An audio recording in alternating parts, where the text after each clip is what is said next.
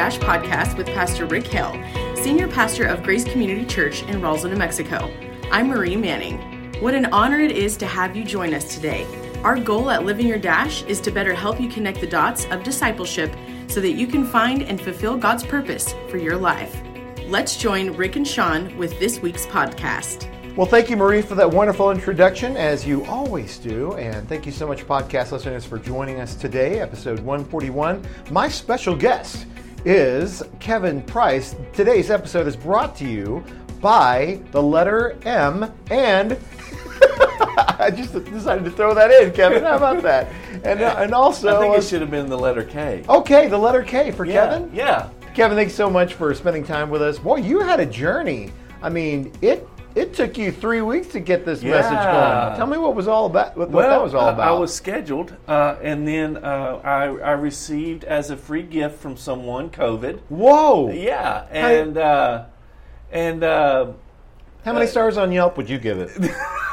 I, I would I would give COVID a zero. Okay, me too. But I, I would say that uh, maybe a five because it does its job. you know, it does what it was created or whatever for. Dude, it certainly you, does it. You are on it. I mean, Yeah. in terms of was it successful? It was. It was successful. it Yes, itself indeed. was successful. Now we, I Uh, realized that there are probably some people that have had. I mean, they're still going through sickness. We're not Right. trying to make light of it. No, no, I, I, I actually feel very blessed because um, uh, this is my second bout, and I never had to go to the hospital or had breathing problems or what people uh, suffer with. Yeah. that can get this. So I'm certainly not making fun of anyone. But the fatigue was real, the fatigue is a killer. Yeah. The fatigue is a killer, and so that's really what kept me out. The um, was the fatigue. Uh, Rick called me uh, the second week on Thursday and asked me, or Friday asked me if I was going to preach, and I said. He caught me right in the middle of a bad fatigue episode, and I was just trying to get off the phone. I was like, "No, are you sure you can sit on a stool?" And I was like, "No. Yeah. leave me. I gotta go."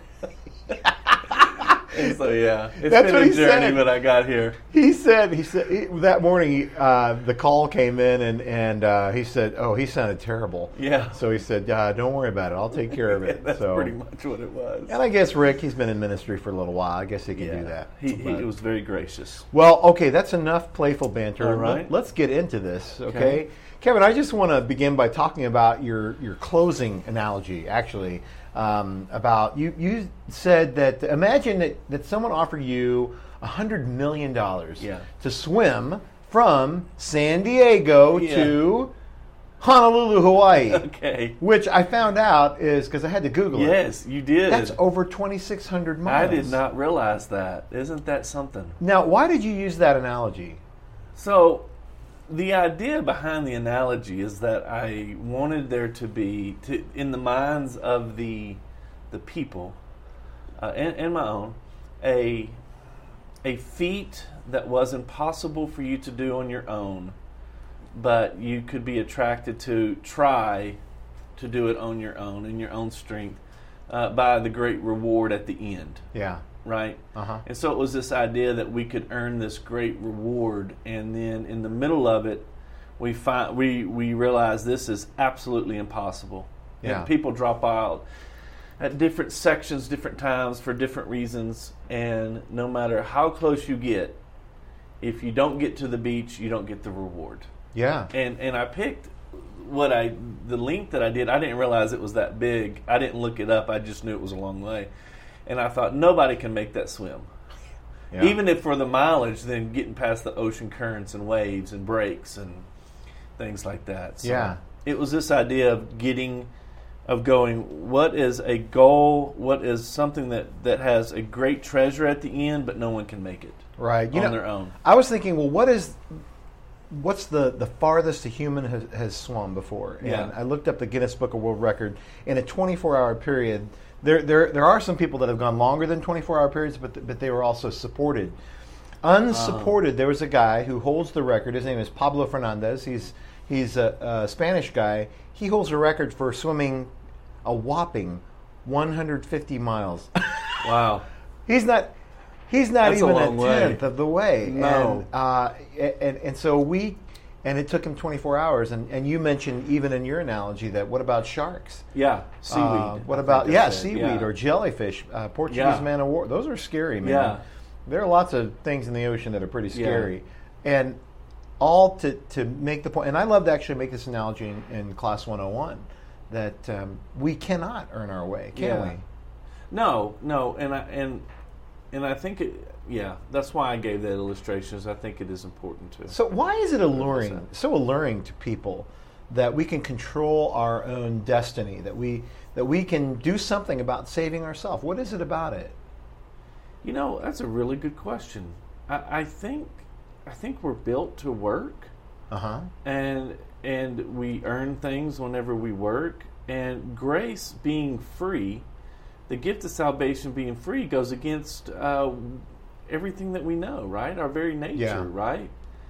And especially with it being such a such a large reward, and sometimes we feel guilt Uh-huh. because uh, Jesus had to come and die for us, right? And then we go, well, surely there is something I have to do in Yeah. order to to do that. But that's a really good question. I'm not sure I know the answer on that. I, I often wonder about.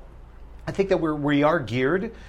Uh, the the version that God made for us, I think, in, in Genesis, is that He made us to tend the garden, to work the garden, to be fruitful and to multiply. We're, we're I think we're designed to do things. Yeah, Um, the per version, okay, of Right. that is that we can then also we can fix this.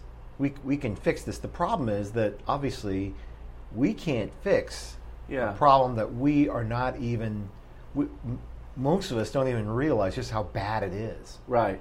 um, and we think we're going to the hospital to take care of a a, a, a, a splinter, but in reality, we have cancer eating us up, and we only have a short time to live, and and we think, well, if I just do, if I just eat a little better, or something, I don't know if that's the allure. What do you think?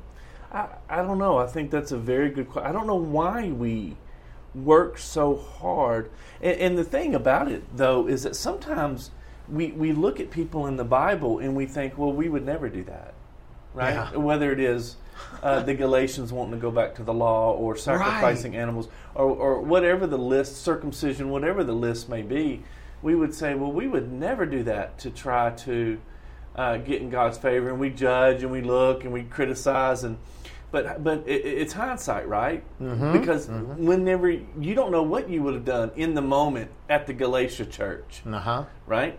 And then whenever we look at ourselves now, well, we may not do that, but we do we do things. We Yeah. do things such as the illustration I gave Sunday was, you know, sometimes we we will pray for a certain amount of time, and something will good good will happen, and we'll equate what good happened to the amount Oh, of time we spent in prayer Yes. When when when I'm not saying we shouldn't pray, and we may have been praying for that thing to happen, and praise God that it did, but what the problem with that is that we start making a relationship into a formula, ah, right? Like, so what happens is next time we go, well, I want this good thing to happen in my life, whatever it is, you know, financial healing, whatever it is, and we will pray for an hour because that's what worked last time.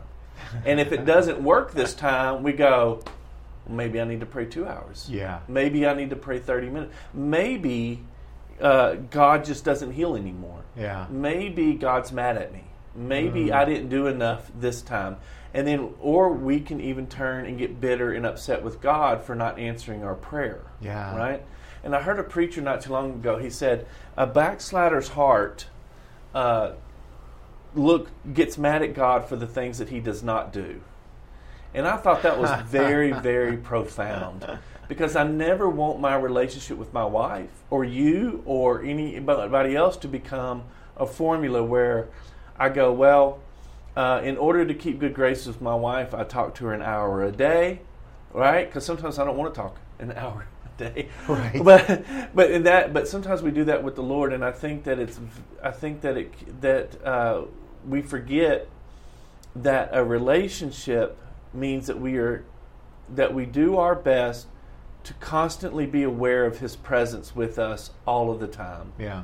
and that I don't I mean setting aside time to pray, very healthy, should be done. Hmm. But we should also not negate the times of driving in the car, just having a conversation with the Lord. Yeah. And we and, and I think that it becomes unhealthy whenever we in a relationship whenever we say to ourselves, "This happened because of this, because I did this, this happened. God Yeah. did this."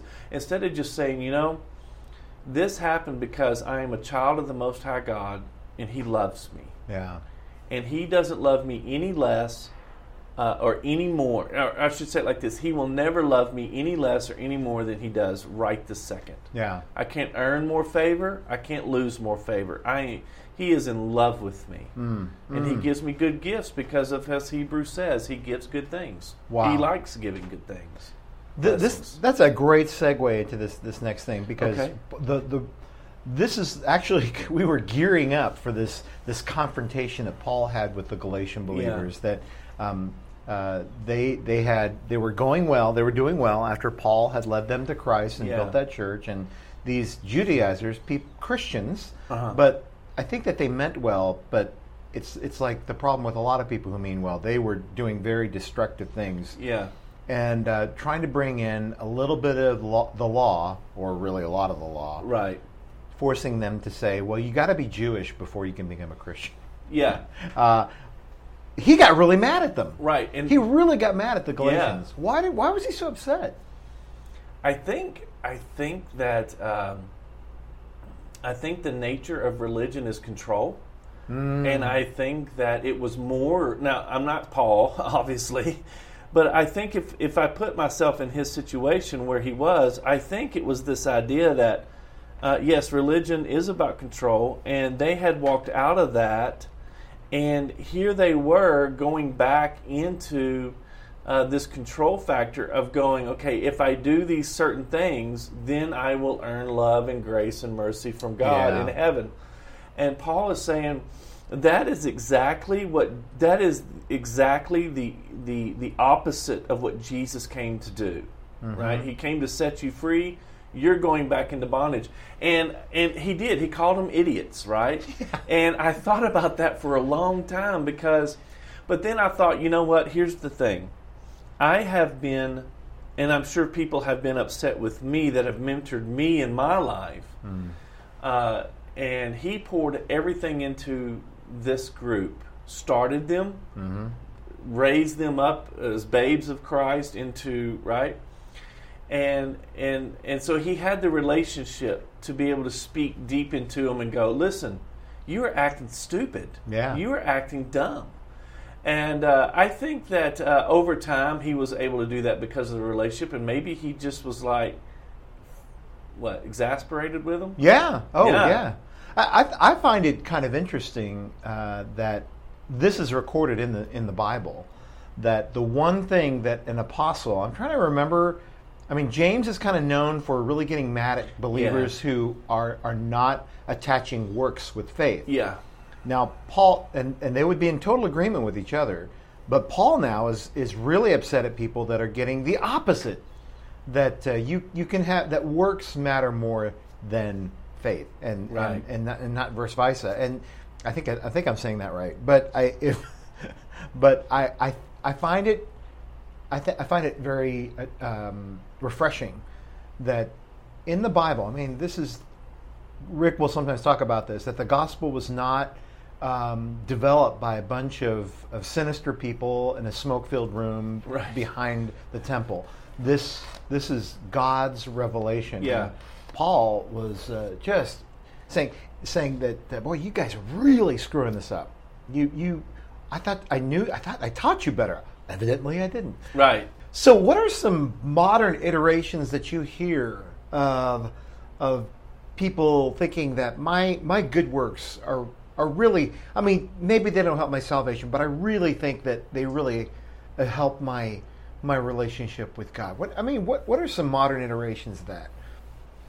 Um, well, I think one that we talked about earlier with people trying to earn favor with God by the amount of time that they pray or that they, you know, they go to church, uh, checking the boxes, as it were. Right, right. Um, I think that we do tend to compare ourselves to other people.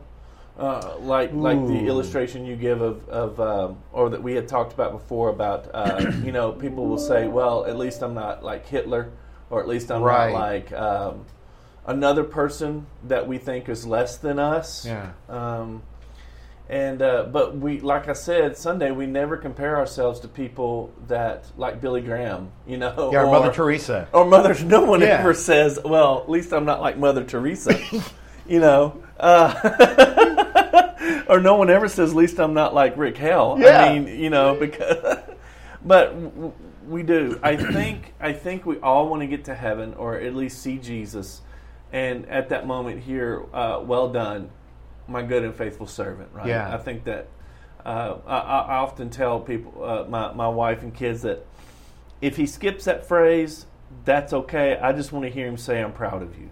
You didn't Yeah. always get it right, but I'm proud of you for doing what you know for uh, doing your best, I guess. Yeah. But um, I think we all want to hear that, and I think that in our minds, as we talked about earlier, we do that through our works, uh, through the things that we do, and um, I- I, find that in the end, we all want to be able to give God something that we earned.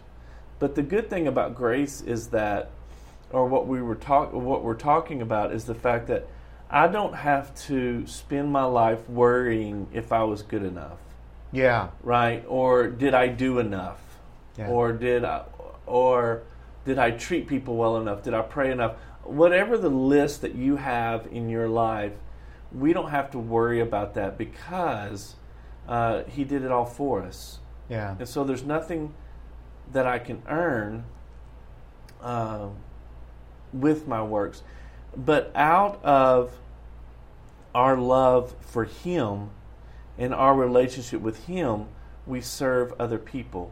Not because I want to earn more of His love or earn heaven, but because I want to love people as He loves Yeah. people. And the only way I can learn to do that is to pray, Father, show me them the way that you see them, and help me to serve them as you would serve them, forgive them, love them, uh, if you were walking on this earth, which technically He is walking on the earth through me and you. That's true. That's Right? true. Oh, yeah. And it, yeah. and it is one of those things where we do have to sit back sometimes and remember the only reason I'm able to serve people or the only reason I'm able to do it is because He's given me one more breath. Mm-hmm. And He's given me one more moment. And He's given me the strength and the gifts to do that. And anytime that I start using my gifts under my own power and giving myself props Mm-hmm. for what I've just done, I've kind of lost focus on the Yeah. fact that I'm only able to do it because He gave me the ability to do it. Without Him, I wouldn't be able to do anything. That's right. When I when I think about people, like I, I'm thinking right now of somebody that used to come to Grace, um, and he, unfortunately he passed away from COVID this past year. Um, but um, I remember having conversations with him in the lobby, and he would always tell me, "Yeah, I, I, I got to get to church because I, I- you know, I, I got to make sure that I've I've been to church enough." And and I would tell him, uh, remind him that remember that that's not why you are saved. You're not saved by by coming to church or by your good works. He goes, "Oh, I know that. I know that. I, I, I guess I get things mixed up." But it is kind of a if the version of of the of proper worship is reverence and the old I, sh- I should say the kind of the old English the fear of the Lord that that's actually scriptural Mm-hmm. The fear of the Lord is is never meant to say that that God is God has it out for me, and so Right. I have to hide. And uh, Right. it is proper to show deference and respect and reverence. Absolutely. However, the perversion of the fear of the Lord is that is the terror that unless I do everything correctly or perfectly, I won't earn His favor. That's the perversion. And as I as I think about, um, you know, the Scripture says that that uh, um, that love casts out all fear. And I, I'm so glad it says that because otherwise I wouldn't know that what I need to work for, not work for, see how that works in uh, or slips in. What I need to keep on maturing in is to Yeah. find out how can I grow in love, where really my, my thoughts, my attitudes, my actions are based in love. Go ahead. I'm I- sorry. well, I was just going to say, I think, I think with this, let's just call it a doctrine for a minute. What we're talking about, right? What this idea is, maybe I should put it like that. The ideas that we're talking about about walking this road of grace and mercy, and maturing and loving Him and allowing Him to love us, uh, has ditches on both sides, right? Ditches of extremes, Right. Right, where we where we use what Paul describes as using grace in order to sin, so that we can show God's love more. And Paul is Ah. like, "Bad, don't do that. Right. That's way on the other side. That's not going to work." And then the pendulum swings the other side of the other ditch is like you said, this constant fear that if I don't do everything exactly the way that it's supposed to be done, Yeah. that God's going to hit me with a lightning bolt or cancer or strike me dead or whatever the mm-hmm. case may be. Mm-hmm. And I think that the only way that we can stay in the middle of the road is, well, a couple ways. Number one is by fellowshipping with the Lord with prayer and Bible reading, right? The Bible keeps us in the middle of the road. mm-hmm. And whenever, and no matter what doctrine it is, the Bible keeps us from going into one extreme or the other, right? And the other one is just uh, staying accountable to our brothers and sisters that can look at us and go, you know, I, I I see this in your life. Yeah, but no, no.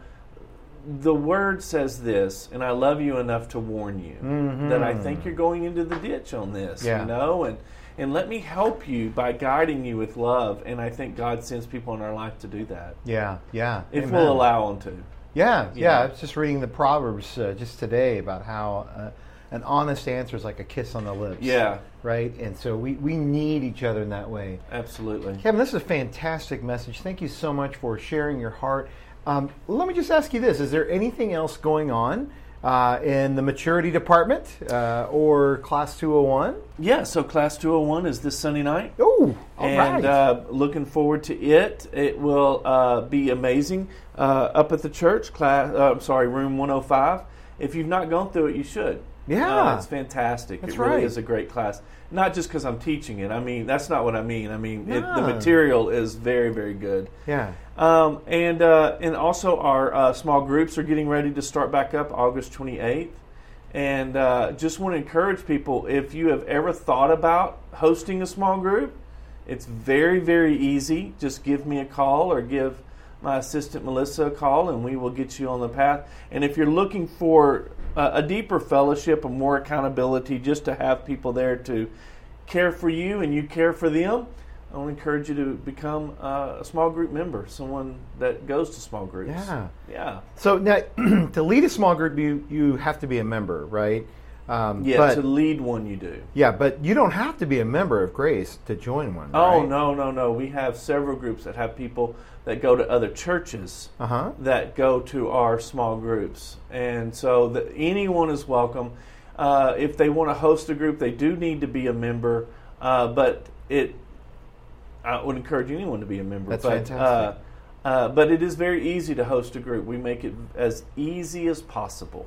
Would you say that really the maturity, my maturity as a believer, it's never going to achieve uh, um, a maximum uh, effort or speed unless I'm in some kind of fellowship group? Oh, I think I think that I think that one of the principles of the Bible is your fruit shows what's inside of you, or your walk with Christ will be demonstrated through your fruit. That's what James is Yeah. talking about there. And I think that as you grow in Christ, He wants us to use our gifts and our talents to serve other people in whatever area of ministry that is inside Yeah. the church. I think it's important for everyone to become involved in the local church because we cannot exist or be effective without our volunteers. Mm-hmm. That's true. So we need everybody. Amen. Everybody has a gift. That's right. That's Yeah. right. Man, Kevin, thank you so much for Thanks your for time. letting me come back. And uh, spending time with us. All right.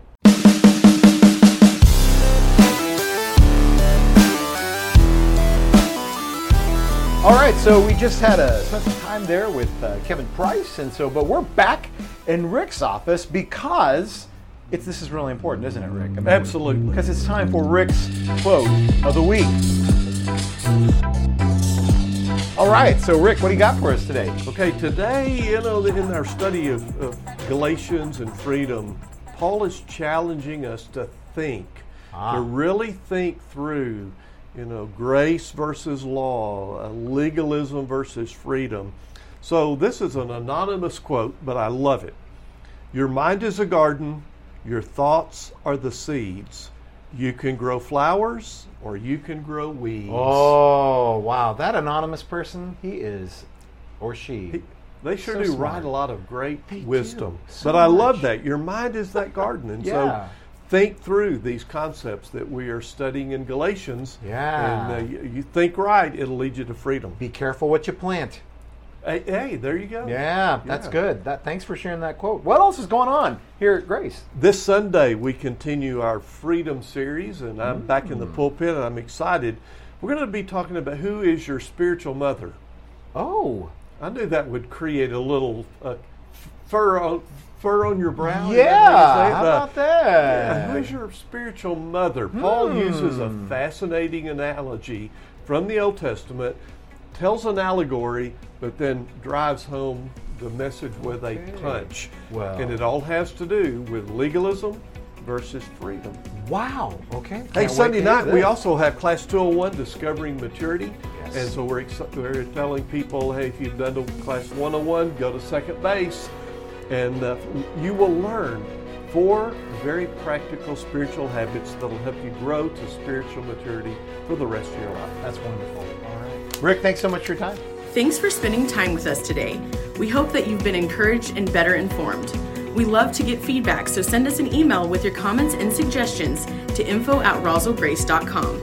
If you like what we're doing here at Living Your Dash, please hit the subscribe button, leave us a review on your platform, and share this with your friends. For more information about Grace Community Church, please point your browser to roswellgrace.com. Until next time, I'm Marie, and this is Living Your Dash.